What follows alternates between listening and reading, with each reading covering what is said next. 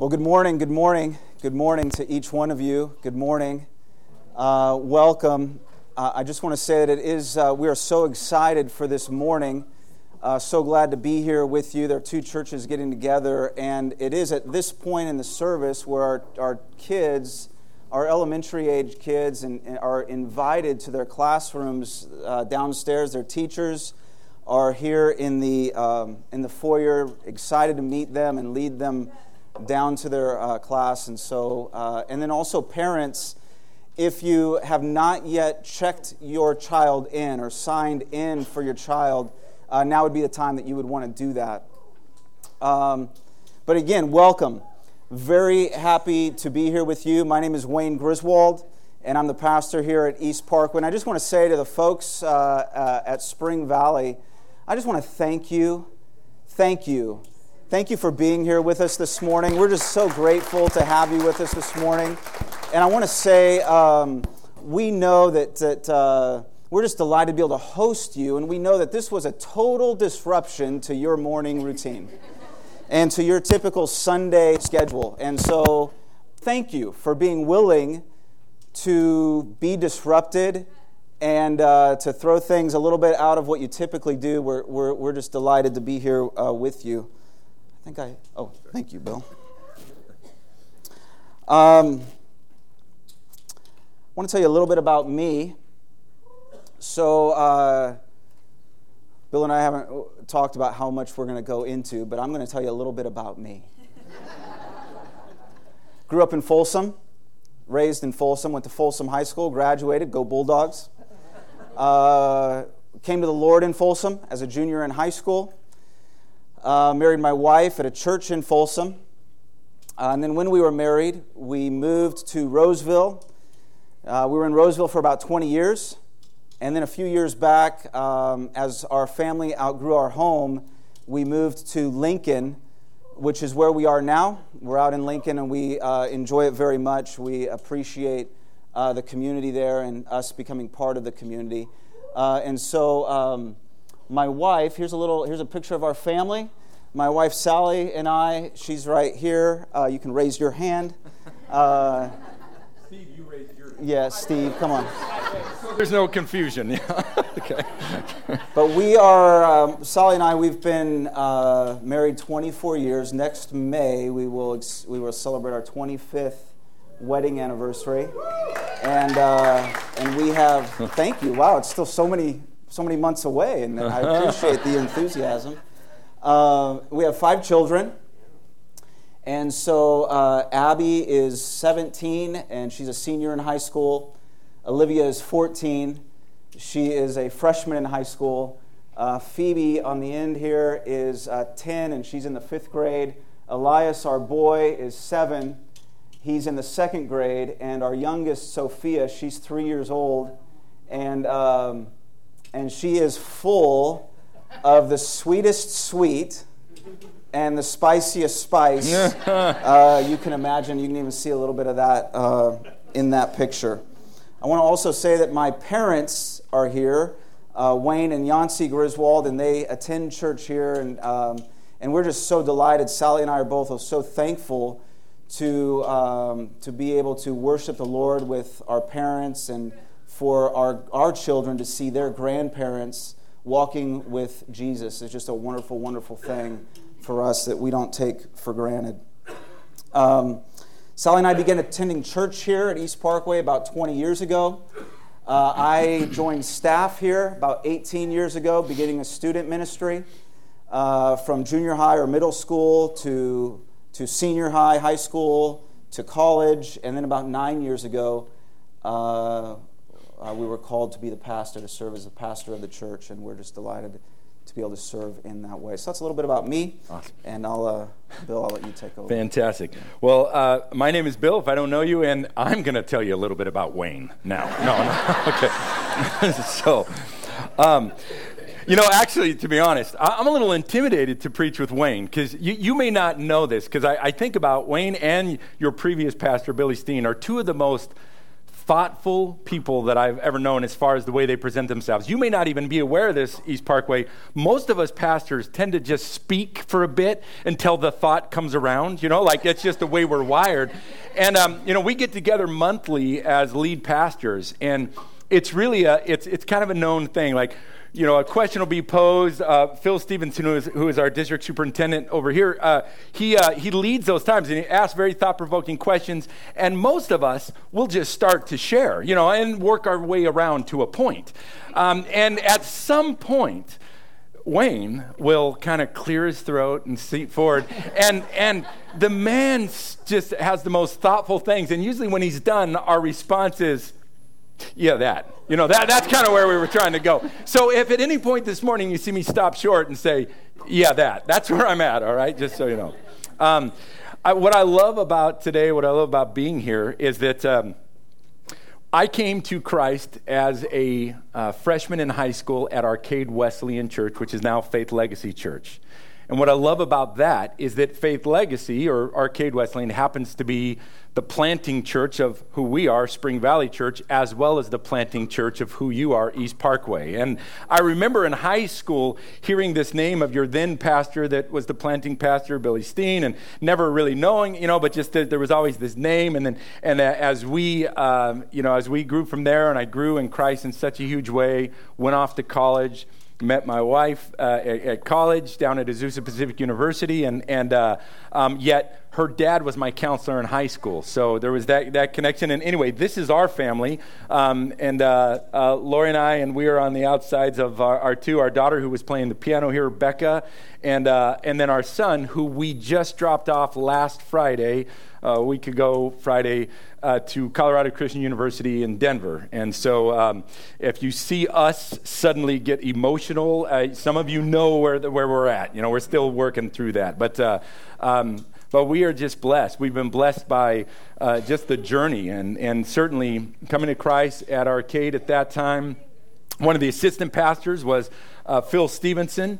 And not long after I left for college and, and uh, had a chance to start going through seminary and, and pastoring a small church down there, I heard of this pastor from up here who was planting churches aggressively and, and giving away finances and people to be a part of that. And I remember telling my wife, I want to be on staff with Phil Stevenson one day. And, and uh, fast forward to uh, 2001, uh, received a phone call and a chance to come be youth pastor for Phil.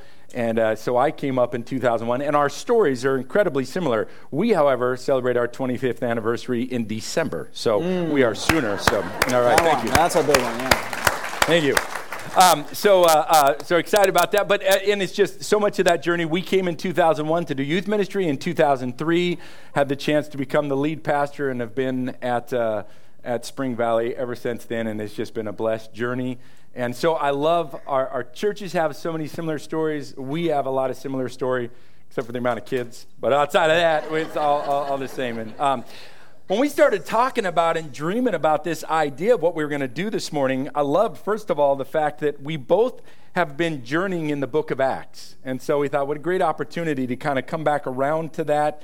Um, and, and, really dive into that, dive into what that means. And for for uh, so many, for both of our churches, we've been on this journey of discovering and, and falling in love with the book, with the church in the Book of Acts. This first century church that was trying to figure out how to live this stuff out how to carry out this, how to, how to really be the sent where they were at, and to go out and carry the message of Christ, carry the Great Commission into their world. And, and in all of that, um, you know, we learned some things that uh, right off the bat in the book of Acts, Acts 2.44, all the believers met together in one place and they shared everything.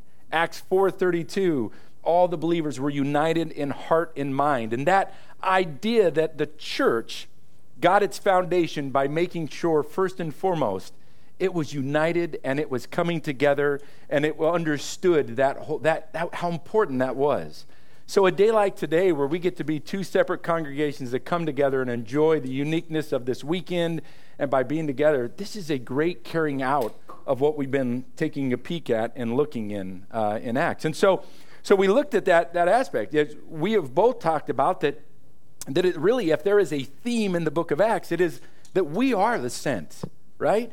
And as we started to talk about how we present that and talk about that, well, we thought, what a great opportunity. One of us can talk about the sent aspect, and one of us can talk about the we aspect.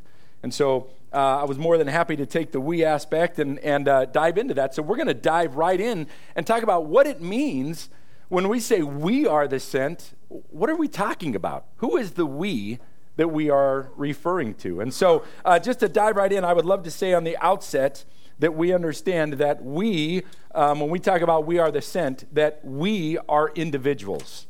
So, uh, I, and I know that might be counterintuitive, but I think it's important to understand that uh, there's this, yes, there's this collective we, but the we that it was referring to and that we are sent, that, that's us as individuals. That's us as one on one. There's a couple verses that aren't going to be up here that really are, are kind of foundational in this understanding. The first is 1 Timothy chapter 2, verse 3 and 4, where it says, This pleases our God who wants everyone to be saved and understand the truth. He wants everyone to be saved. And then John 3:16, I know it's very familiar, but it's very familiar because it's very true and very important. He gave his one and only son so that everyone who believes in him should have eternal life. And I don't I'm not trying to sound cute when I remind us of the fact that everyone means everyone. And, and uh, that is so important to remember because when we talk about the fact that we are the sent, our tendency, at least my tendency, if you're wired like me, your tendency might as well be to think, okay, I get it. I get that collectively, when we talk about the we, um, you know, that God loves everyone corporately. I get that, that, that God, uh, uh, you know, forgives everyone. You know, we talk about people corporately. I even believe that God has a, a plan for us corporately. But then we fall into the lie of thinking, but surely he, he knows me, and surely he doesn't love me like he loves so and so. Surely he, he, he doesn't forgive me for the stuff that I've got in my past. And, and, and absolutely, he doesn't really have a specific plan for me to do something. And we believe that in our mind. We don't say it aloud, but we start to believe this thing. And so we've got to launch with this truth that when we say everyone, we mean everyone. And the passage that I want to take a peek at, Ephesians chapter 2, verse 8 through 10, it says, God saved you by his grace when you believed. And you can't take credit for this. It is a gift from God. Salvation is not a reward for the good things we have done, so none of us can boast about it. For we are God's masterpiece. He has created us anew in Christ Jesus so that we can do the good things that He planned for us long ago.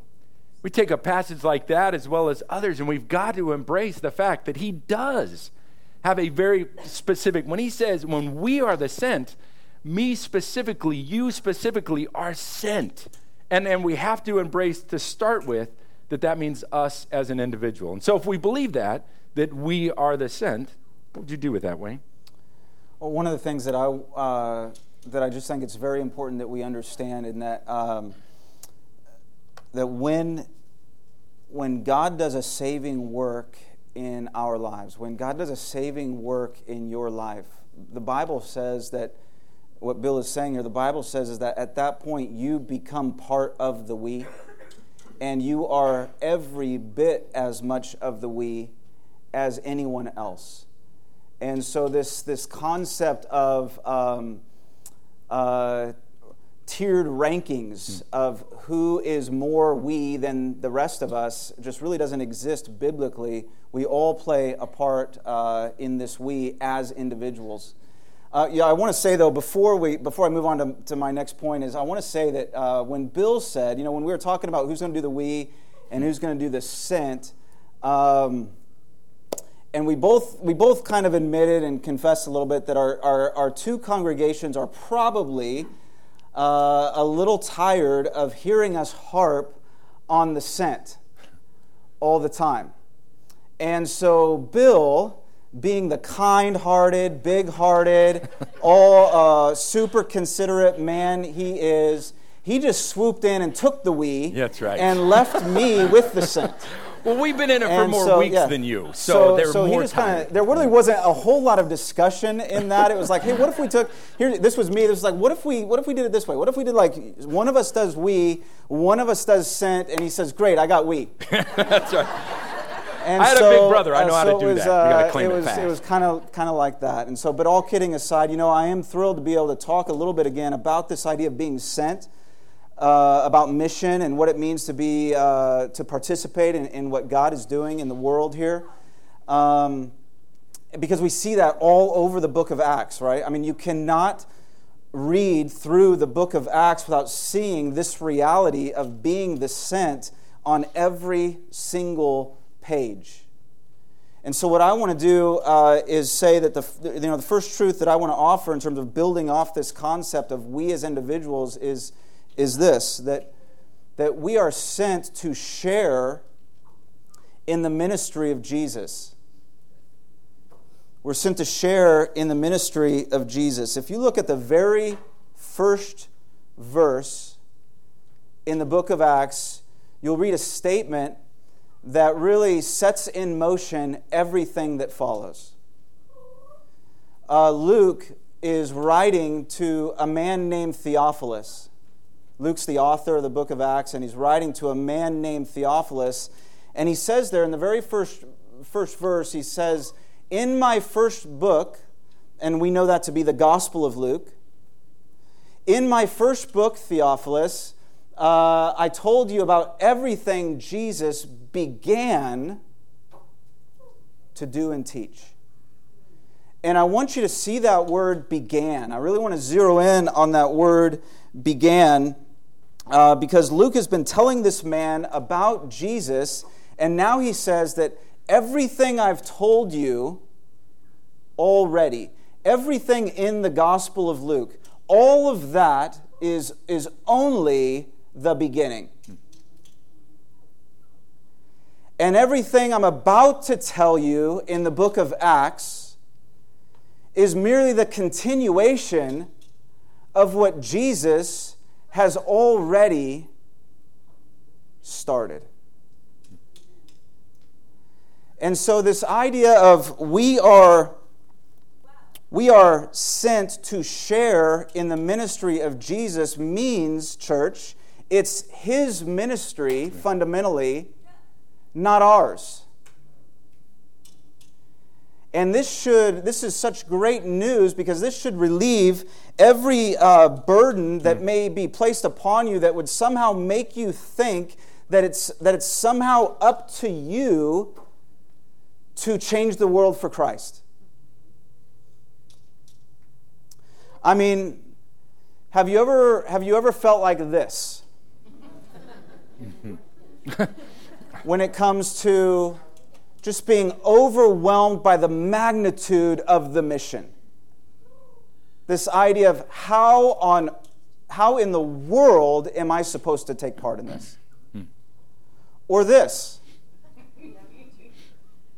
this sense of I am worried, I'm stressed, I'm pulling my hair out because I'm not doing enough. Or this this sense that it's all up to you. Right? Everything's up to you. Now, granted, we play a role, we do, by God's design. But it's important for us to understand that Jesus is already ministering in the world, mm. church. He's already doing that. He's already ministering in people's lives around the world. Already, He's working in ways that we cannot see. He's working in people's lives before we ever come onto the scene. And He will continue to work in people's lives long after we've moved on. He's. Um, He's working on a global scale, right, in places all over the world.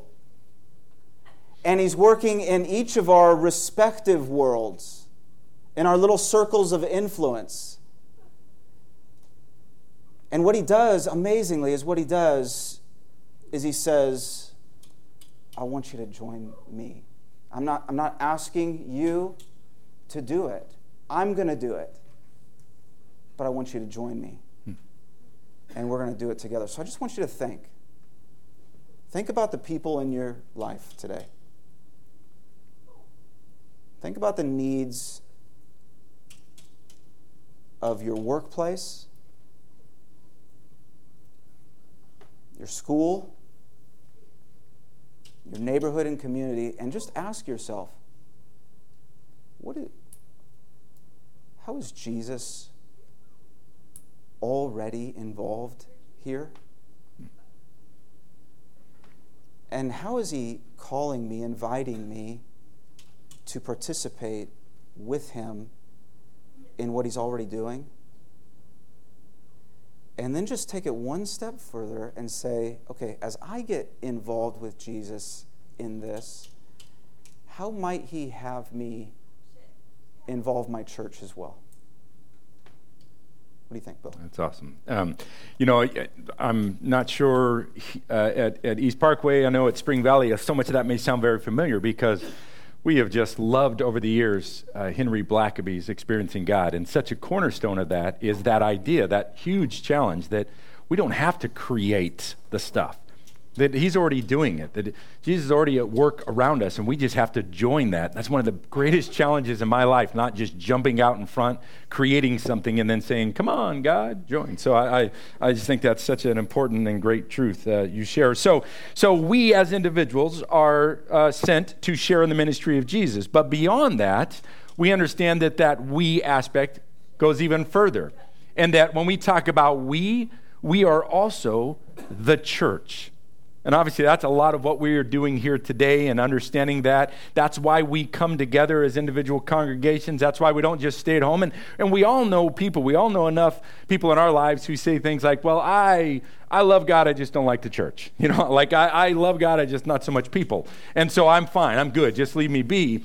But there is this importance, this something about being the church that was certainly God's design and the reason we do this. And uh, one of the passages I want to draw your attention to is Ephesians chapter 4, verse 11 and 12. It says, Now these are the gifts Christ gave to the church the apostles, the prophets, the evangelists, and pastors and teachers. Their responsibility is to equip God's people to do his work and to build up the church, which is the body of Christ. And this understanding, and we see it as a theme throughout, that, that there is this intention that we would come together and that we would be the church and that we would bring some things together to be able to be this, this really remarkable body that is more than just a social club, that is more than just a community organization. There is something in the way that God designed us for community in the way that He designed when He said, I want you to come together. When He told Peter, You will be my rock, I will build my church upon you. This idea that some very, very big importance in this. Now, I mentioned, went to Azusa Pacific and um, I, I, had the chance to play football there, and I had a coach named Jim Milhon. Coach Milhon was phenomenal. He was about four foot nothing and just a powerhouse. And, and uh, Coach Milhon had all of these sayings that he used that none of us understood what they meant. Like, but we, you know, you kind of could get a sense of if he said this one, you're not going fast enough. He said this one, but he had this one. You know, he loved like uh, that dog won't hunt, Wickham. That dog won't hunt. And you know, I had to talk with the other guys. Oh, that means you're not doing a good job. Okay, so all right, right got that, got it. Um, he had uh, don't come whistling by my graveyard, Wickham. I still don't know what that one meant. All right, so, uh, but then he had this other one. He would yell all the time. And, and, and it was often Wickham, but all of us, he'd say to all of us, he's like, Wickham, bring your two fish. Bring your two fish, Wickham. And, and we all just kind of accepted that. All right, I get that means I'm not putting in enough effort, da da da. Finally, one day, one of the more brave souls on our team, right in the middle of practice, he yells, Bring your two fish. And he stops and he yells across the field, Coach, I don't know what that means. and he goes, What do you mean you don't know? I don't know what it means. And he looks around at the team, he's like, who doesn't know what that means? And we all raise our hand.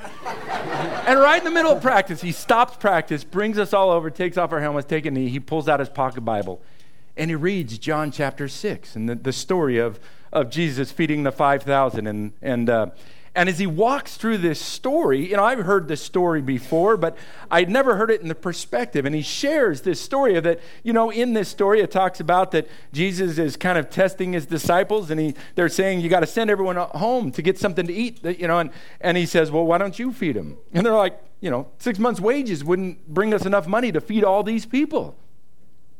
And Jesus just kind of on them, like, what are you going to do? We got to do something. And then we see the disciples pop up and say, Well, there's this small boy. He's got, you know, five loaves of bread and two small fish. And Jesus says, Oh, let's do that. And then he does this incredible miracle. And, and Coach pointed out, he's like, Now, we know the nature of Jesus and his disciples enough that it's not like this poor boy was walking by, they grabbed his stuff, kicked him, and, you know, said, Hey, we got some fish, you know. But something had to happen in this. And he draws this story of like this boy that comes home from school, runs in, grabs a few loaves of bread, you know, or some rolls to, to head out, and he grabs his cane pole and heads off to the Sea of Galilee and he's fishing along. And then he sees this huge crowd. And of course, what boy wouldn't be drawn into that? And he walks up with a couple fish that he caught and his little little rolls and starts making his way through the crowd. And he just gets up right about this point that this discussion is happening. And he pointed out to us something that may be obvious to you, but it wasn't to me at the time. You understand, of course, that this boy had to offer up these fish. They wouldn't have just yanked them out of his hand. And so there is this scene where, in the midst of this, these, these, these powerful group of men, these, these, these disciples standing with Jesus, the Savior of the world, they're all standing having this conversation, and this boy says, You can have what I got. And of course, for most of them, they think, how significant, how insignificant. This little insignificant boy with this little insignificant amount of rolls and fish. But that's what Jesus was waiting for. And he used that to remind me of something that I will never forget, and certainly, sorry, Spring Valley, will never allow Spring Valley to forget because we talk about it all the time. That all we got to do as the church is bring our two fish. That's why that's why we are the church. We don't have to be super this or super that. We just have to be willing to understand and recognize what do I got? What have I been given that I can certainly bring to the table to be used? And when we understand that we is us as a group that gather together as the church, we understand that we have been given some things. We've, we've been equipped with some things. And that's why I love the conversation about spiritual gifts. When we talk about spiritual gifts, we believe in our hearts that the biblical truth that spiritual gifts are special abilities given to every believer for the purpose of glorifying God and edifying the body, building up the body, this family that comes together that calls ourselves the church, whether it's Spring Valley Church or East Parkway Church or Granite Bay Church, whatever church we're talking about that He gathers us together. And our role, when we understand that we are the church, is to simply bring whatever our two fish might be. Whether we think that person's got so many more gifts than I do, that person, da da da. But we as the church, we gather so that we can bring our two fish and do something that is way beyond what we as an individual could ever do for the kingdom. So we believe wholeheartedly that, that when we talk about we, we are the church, and as the church, mm-hmm. we are sent. Mm-hmm. You know, I've often said that uh, when God does a work, uh, it, it, you know, when a God does a work in your life and you come into a relationship with Jesus, or, or when a person comes into the, a relationship with Jesus, it's, it's more than just you and Jesus. It is you and Jesus, but it's more than just you and Jesus. It's you and Jesus and everyone else in whom God has done that saving work. It's the church, right? Like we're created for community. And when we placed our faith in Jesus, He placed us in the church and said, This is the context right here. This is the context in which I want your faith to grow and develop. This is the context in which I want you to exercise faith, and I'm going to mature you and grow you individually and collectively in this uh, context. Which leads to this next point that we, as the church, are sent in the power of the Holy Spirit. We're sent in the power of the Holy Spirit. Again, in the very first half of the first uh, chapter in the book of Acts, we read a statement that, that really frames the entire book. In that Jesus, uh, when he gathers his uh, followers, he says to them, You will receive power when the Holy Spirit comes upon you, and you will be my witnesses. You'll be telling people about me everywhere. You're going to do this in Jerusalem. That was their local context. In Judea and Samaria, that's their more broader context. And then to the ends of the earth, which obviously is a global context. And, when, and this, this idea of you, you will receive power, similar to this, this sense of church, is it's not just you, it's not you only, it means all of you. All of you individually and collectively, I'm going to empower all of you. The Holy Spirit's going to empower all of you for this task.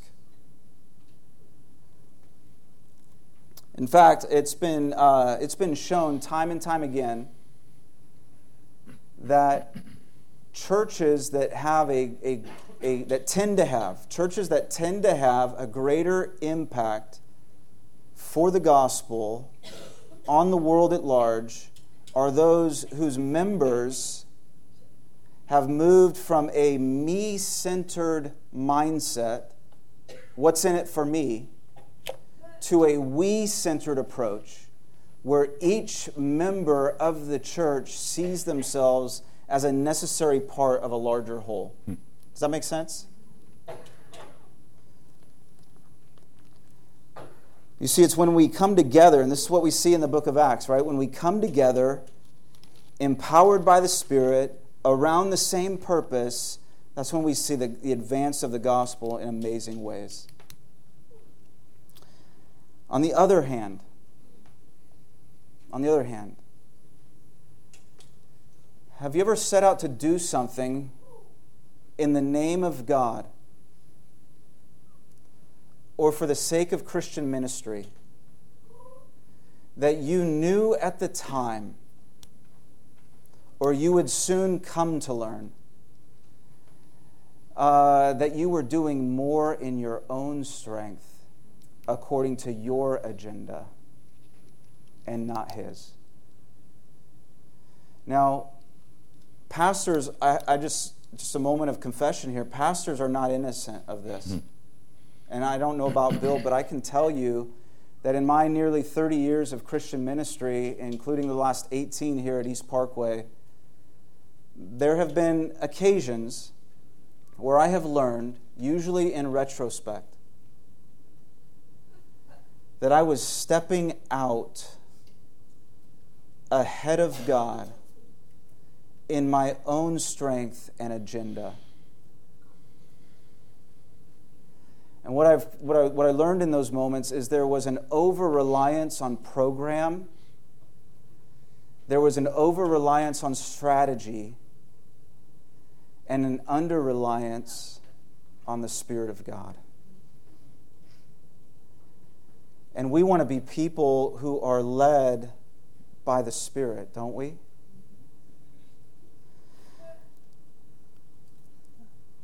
And you know what happens when we do that, when we step out ahead of God is obviously we just we run out of gas, we run out of steam.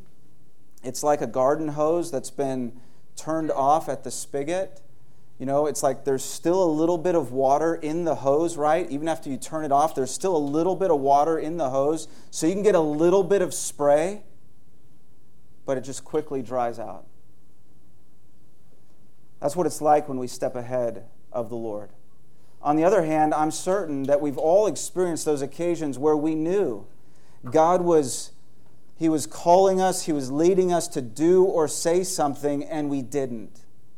We've had that experience too of falling behind, lagging behind where God is going. And so we don't want to be people who are running out ahead of God or lagging behind Him. And one way, church, one way to learn how to walk in step with God is what Bill's saying here is this idea of being in the church and surrounding yourself with people who, who likewise want to be led by the Spirit of God.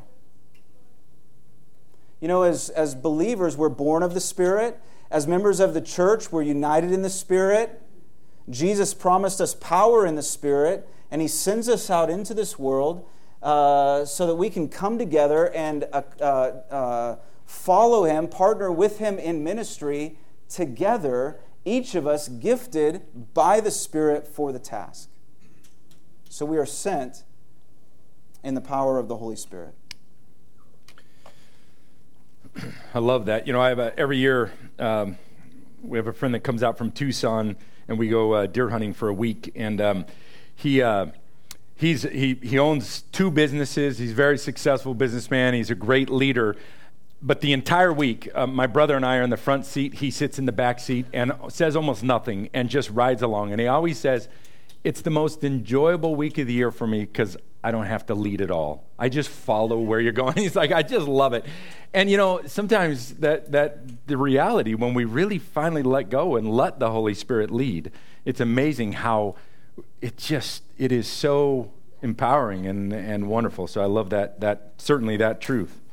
So, yes, we are individuals. Yes, we are the church. But beyond that, the thing that we talk about that takes us not just out of our walls, but not even just out of our denominational walls as a sister church, into understanding that there is one other level of we, and that is that we are the kingdom of God and that we are the kingdom of God, that is those who call on the name of Jesus Christ, regardless of what our makeup of our church might look like, it takes us uh, really to a, a whole new level. So we are the kingdom of God, and one of the great places that is a truth for that, 1 Corinthians 12 brings us back to that, and I'm going to jump around a bit in this 12, verses 12, 13, 18, and 27. It says, The human body has many parts, but the many parts make up one whole body. So it is with the body of Christ. Some of us are Jews, some are Gentiles, some are slaves, some are free, but we all have been baptized into one body by one Spirit, and we all share in the same Spirit. In verse 18, but our bodies have many parts. God has put each part just where He wants it. And then in 27, all of you together are Christ's body, and each of you is a part of it.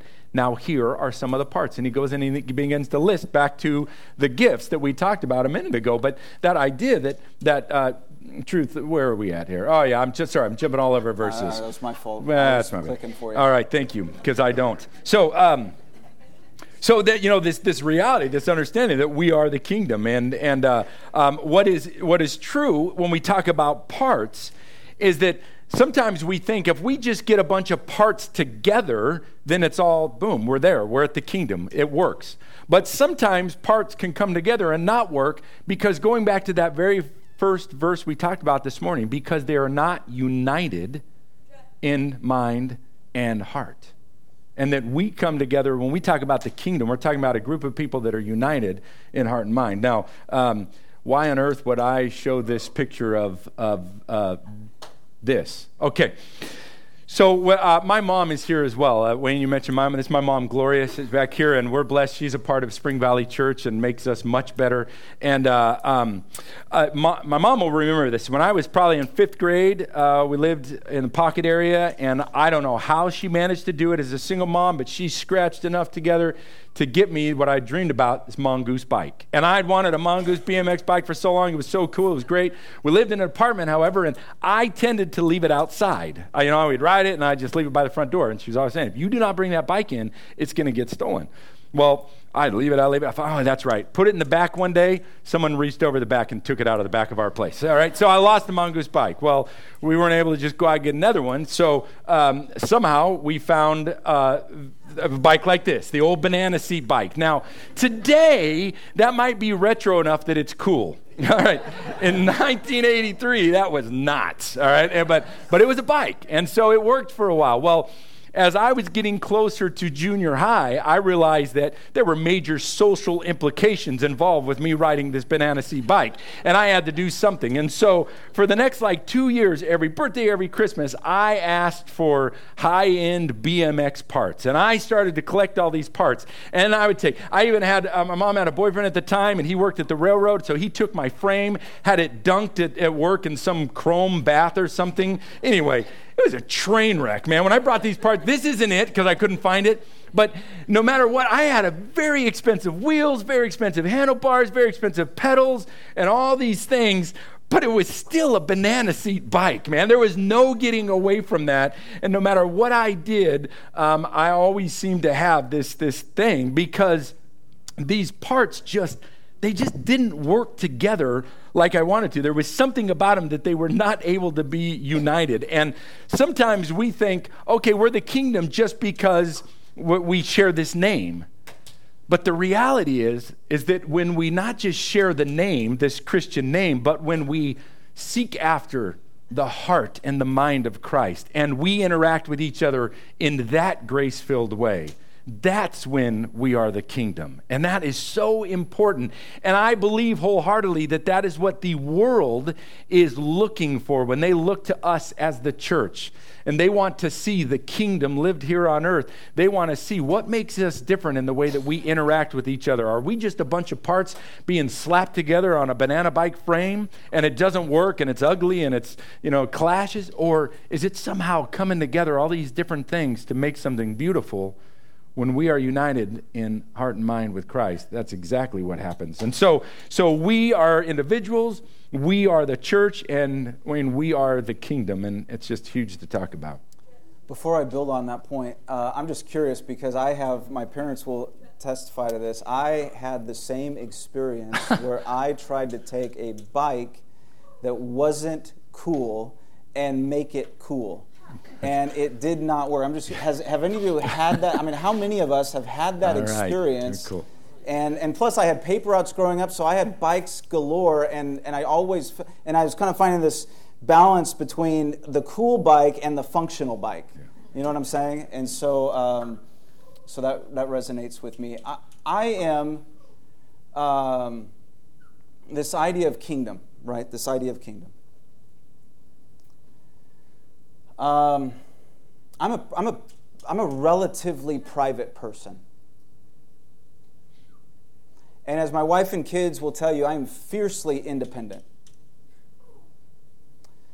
Uh, and so, one thing God is, is, has been and continues to work into my heart is this sense of interdependence, this mm-hmm. sense of kingdom mentality, this sense of uh, I need others. And it's not just on a others in the church, but this idea of churches need each other. And so I really appreciate this point Bill's bringing forth in terms of this, this kingdom mentality. So we are sent to share in the ministry of Jesus.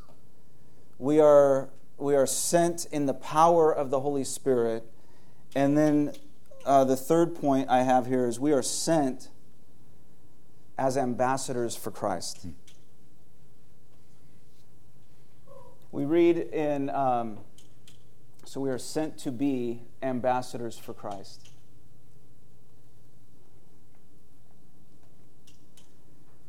So we read in 2 Corinthians chapter 5.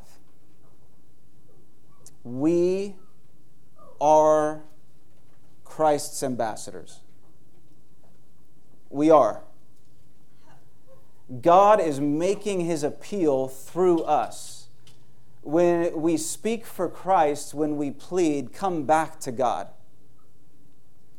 You know, an ambassador, you know this, an ambassador uh, at least on a national level, an ambassador is someone who, who is sent to another country to represent the interests of his or her home country.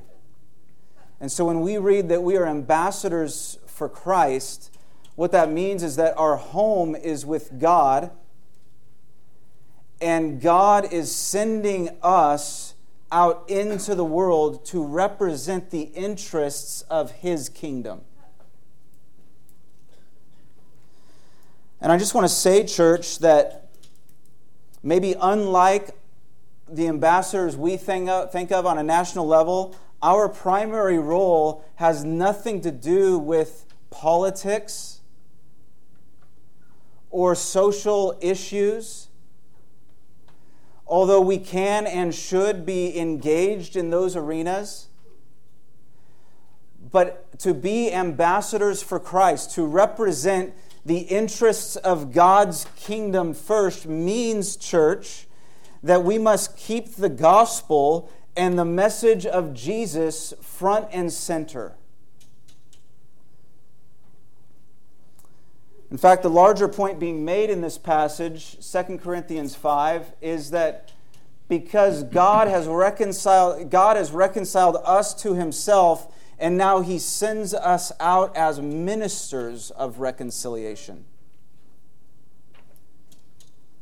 How will people know this if we don't tell them? Hmm. And how can we tell them if we don't go to them? And how will our message carry weight if we're not living in light of its truth? And I hate, I hate, I hate when the, when the media portrays Christianity in a horrible light by propping up on TV some religious extremist weirdo who claims, who's just full of hate, full of bigotry, full of arrogance, and yet claims to be a follower of Christ. Uh, we know, we like instinctively, we just want to rise up and say, that's not right. That's not me. That's not the Christianity I represent. Can I ask, which Christianity do you represent? Because what is the one continual, often repeated criticism of the church by the onlooking world? Hypocrisy. Hmm. The church is full of hypocrites. They say the church is full of people who say one thing and do another churches full of people who are pretending, pretending on Sundays or midweek Bible study. The church is full of people who are representing their worldly interests and agendas, not Christ's. That's what they say.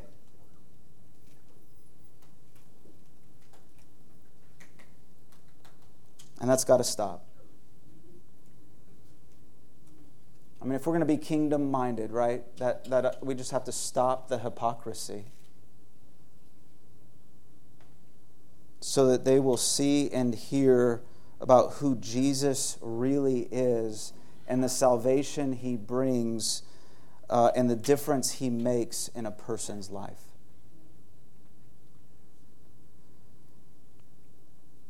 When we live like ambassadors, though, when we live like ambassadors, we prove to a watching, desperate world that your past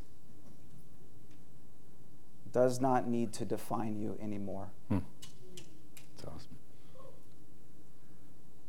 You don't need to define, be defined anymore by your, your misdeeds, your wrongdoing, your rebellion against God, your separation from God. All of that may be true, it doesn't need to define you anymore because if anyone is in Christ, he or she is a brand new creation. Amen.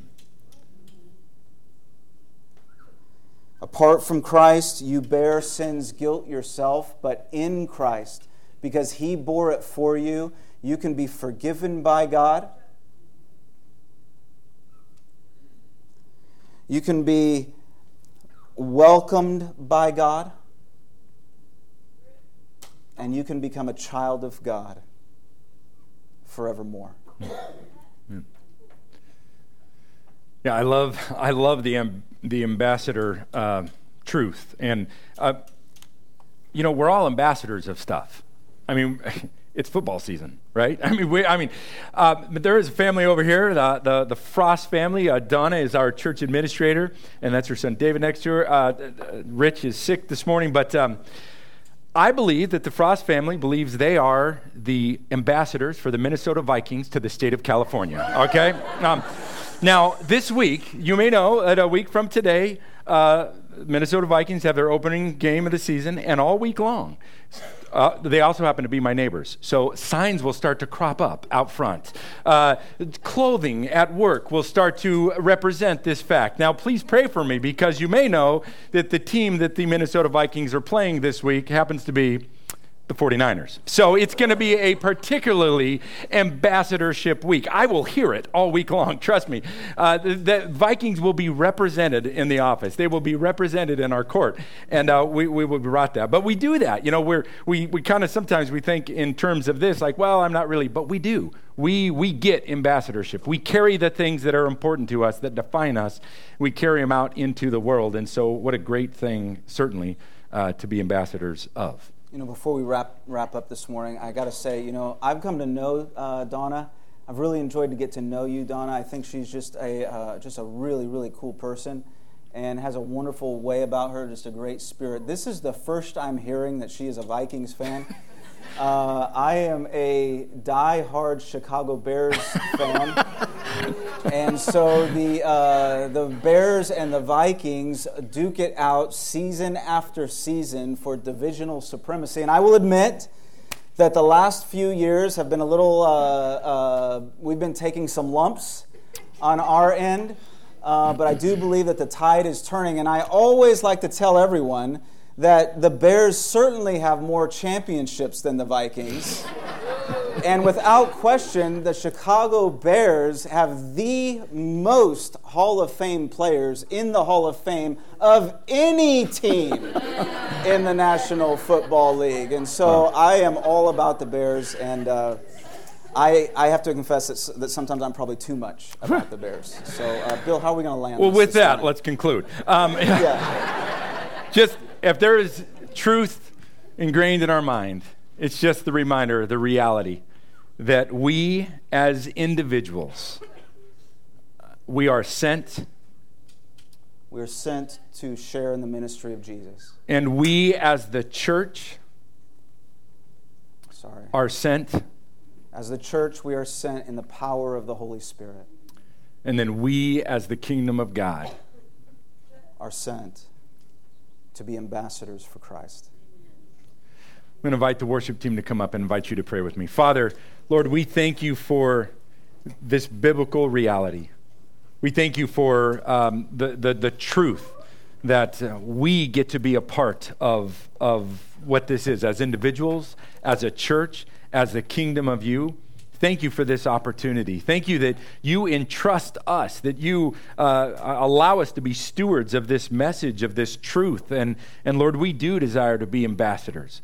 We thank you that we don't have to be perfect to do that. We thank you that we don't have to be anything other than just people who are willing to bring our two fish, to be a part of what it is that you're already doing, to join you in your work. Lord, we embrace these truths. We thank you for even the, the illustration of it today as we are together. Thank you for how this represents what the healthy kingdom looks like. And so help us to live that today. Help us to certainly live it in the day and the weeks to come as we desire to be individuals for you, a church for you, and certainly the kingdom that you have in mind. It's in the name of Jesus we pray. Amen. Amen. Awesome.